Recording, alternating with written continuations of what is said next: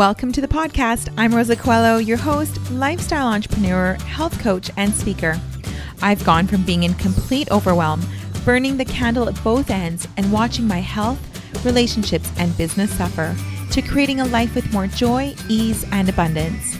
If you're ready to let go of the overwhelm, reclaim your health, and push past your comfort zone so that you can unleash your next level of success to create a greater impact, then sit back as we delve into conversations as well as bring on guests to share with you tools, knowledge, and real action steps to get you there. Listen in because you never know when you may hear something that changes everything. Hello, beautiful friend, and happy September. My goodness, I can't believe we're here. I can't believe summer is over. Those beautiful, endless summer nights. oh my goodness, summer is definitely my season, but there is something about January that is so refreshing and feels like always feels like the start of the new year for me, even more so than January does. And I'm sure that has a lot to do with our schooling system.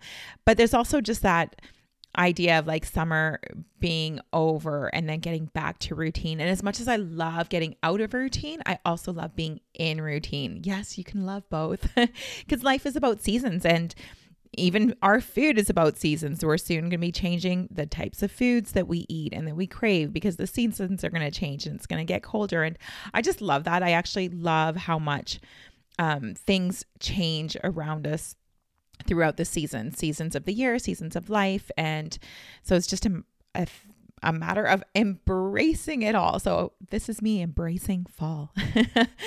well, it's not quite fall yet, but we're it is just around the corner. Okay, so here we go. I today am going to be talking about the three top killers of results. Ooh, these this is a big one and one that I've been thinking of a lot. So the three things really are around things that are destroying our self confidence, which then keeps us from progressing, from moving forward, from achieving our goals, whatever those goals are, whether they're in health, whether in their in business or relationship or whatever it is. We tend to focus a lot more on health in this podcast, but I just find that the keys for success or the keys that hold us back in various areas of our life are often the same. Okay, so number one thing that is the killer of results is being around critical people and being criticized. Now, this was a big personal one for me this summer when I realized I was spending time around a couple people that were really criticizing me with every single thing I did to the point where I just felt like I couldn't do anything right around them. And you think that these things don't impact you if you're super positive and you just kind of let it in one ear and out the other. But then once I was removed from the situation, just just by chance, like it was just physically away from these people because of holidays and and vice and whatever. I realized how much it had impacted me. And a friend posted this really interesting quote, and I just loved it. It had to do with parenting, even though in my situation it's not around parenting, but it applies to whoever is doing the criticizing of you. So it could be a coach, it could be a friend, it could be, you know, and a lot of times I think that people do this unintentionally, um, or maybe it is intentional, but a lot of the times I feel like it is a habit and it also is coming from their own wounding. Chances are they were also very criticized. So the quote was, when you criticize your child, your child doesn't hate, doesn't end up hating you. They end up hating themselves. And I was like, whoa. Powerful absolutely powerful quote. And that's the thing i i believe that happens is if we're spending time around people that are constantly criticizing we end up those little things over time start to impact our self-confidence and we actually start to um not not just we just start to not believe in ourselves. And so that keeps you stuck from taking the next step forward if your self-confidence starts to really be impacted. And like i said a lot of the times people are doing this and it's coming from their own wounding and they don't realize.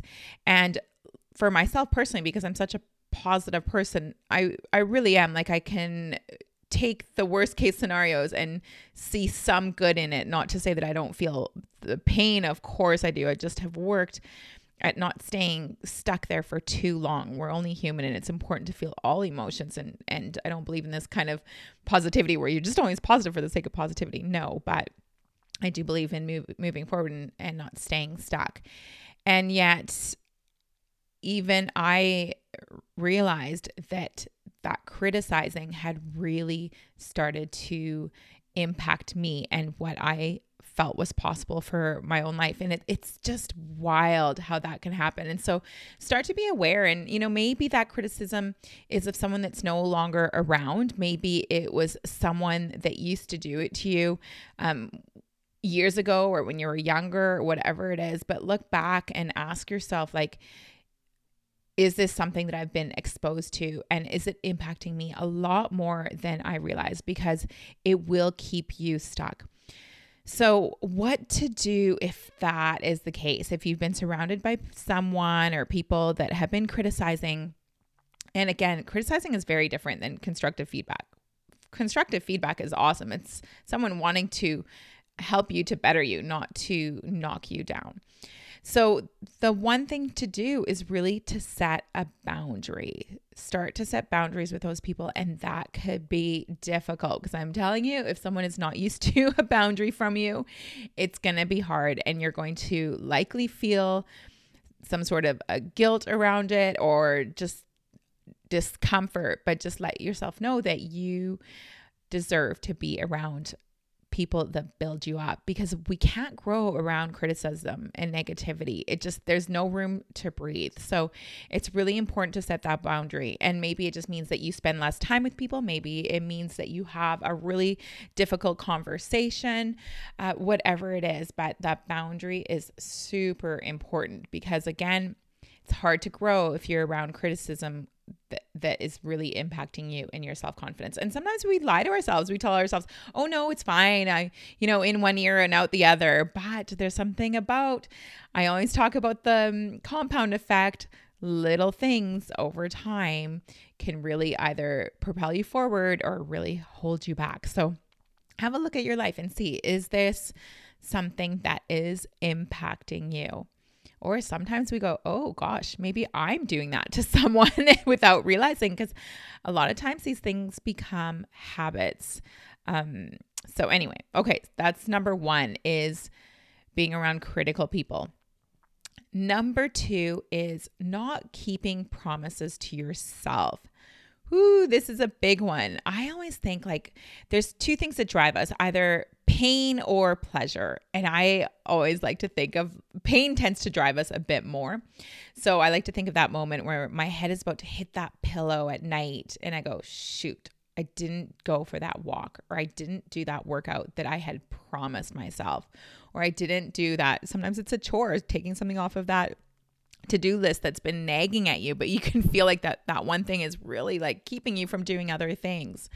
So these little promises that we break to ourselves can really again impact and destroy our self-confidence we start to have that negative talk or of you know i can't do it or or i don't know why i'm so lazy or i don't know why um it just I can't do what other people do and then we get into comparison and the list goes on. So it's really important to start keeping these promises to yourself. So what to do? I you know, I'm a big fan of I've got a few things for you. I'm a big fan of accountability at the beginning, sometimes it's being self motivated just isn't there yet. So look for accountability. If we're talking about workouts or food or whatever it is, look for a buddy online, offline, it doesn't matter that you know will help to keep you accountable. So just by doing what they're doing, because you know they're either going to show up for that workout or they're going to be posting something that's going to inspire you and you can check on them daily, whatever it is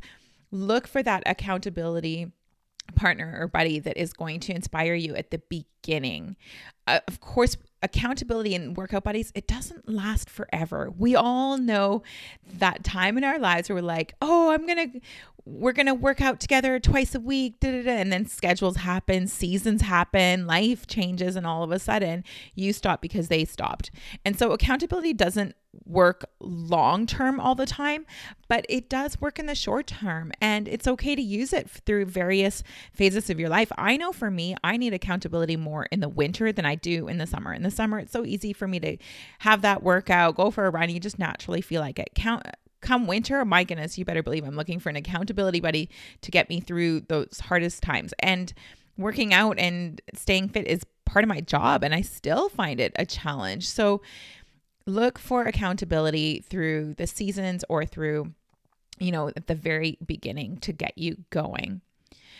Number two is ask yourself do you truly desire the result that you're after? So, whatever that is, really dig deep and ask yourself do I really want to be fitter and healthier? And what does that look like? Do I really want to do well in my business? And what does that look like? And sometimes when we're really honest with ourselves, maybe we don't want that. Maybe it's too much right now. I don't know. Only you can answer that. But ask yourself if you truly desire it. And if it is, then it's time to start doing something about it. But that's a very important question and to ask ourselves and to be honest with ourselves.